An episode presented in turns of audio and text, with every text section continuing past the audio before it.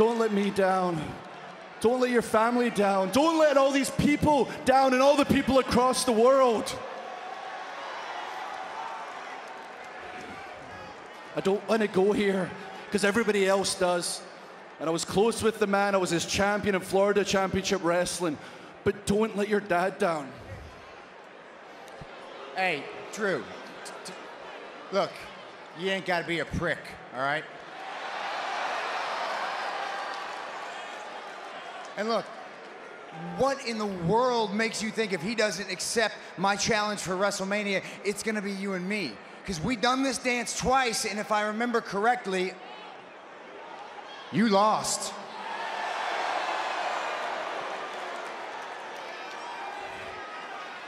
We both know there was outside reasons why I lost those matches. But is this a case of the pot calling the kettle black? Didn't you lose to him three times? Okay, I, am going to say something nice. You know, I heard what you said last Monday. I heard what Roman had to say. Ignore him. If you're that insecure, I will tell you to your face. I'll look you in the eye. You have done an amazing job with that title. You have worked your butt off every single week to make that mean something. That is the true Workhorse Championship right there. You did that. Ignore what he has to say. Ignore what everyone else has to say. This is a case when you fight for this title. You know what happens in Roman's matches? No one wants to fight for it anymore because we know the finish. His family are going to interfere every single time.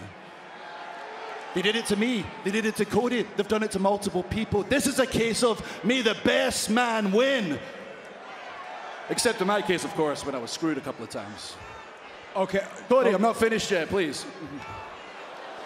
It's rolling, Cole.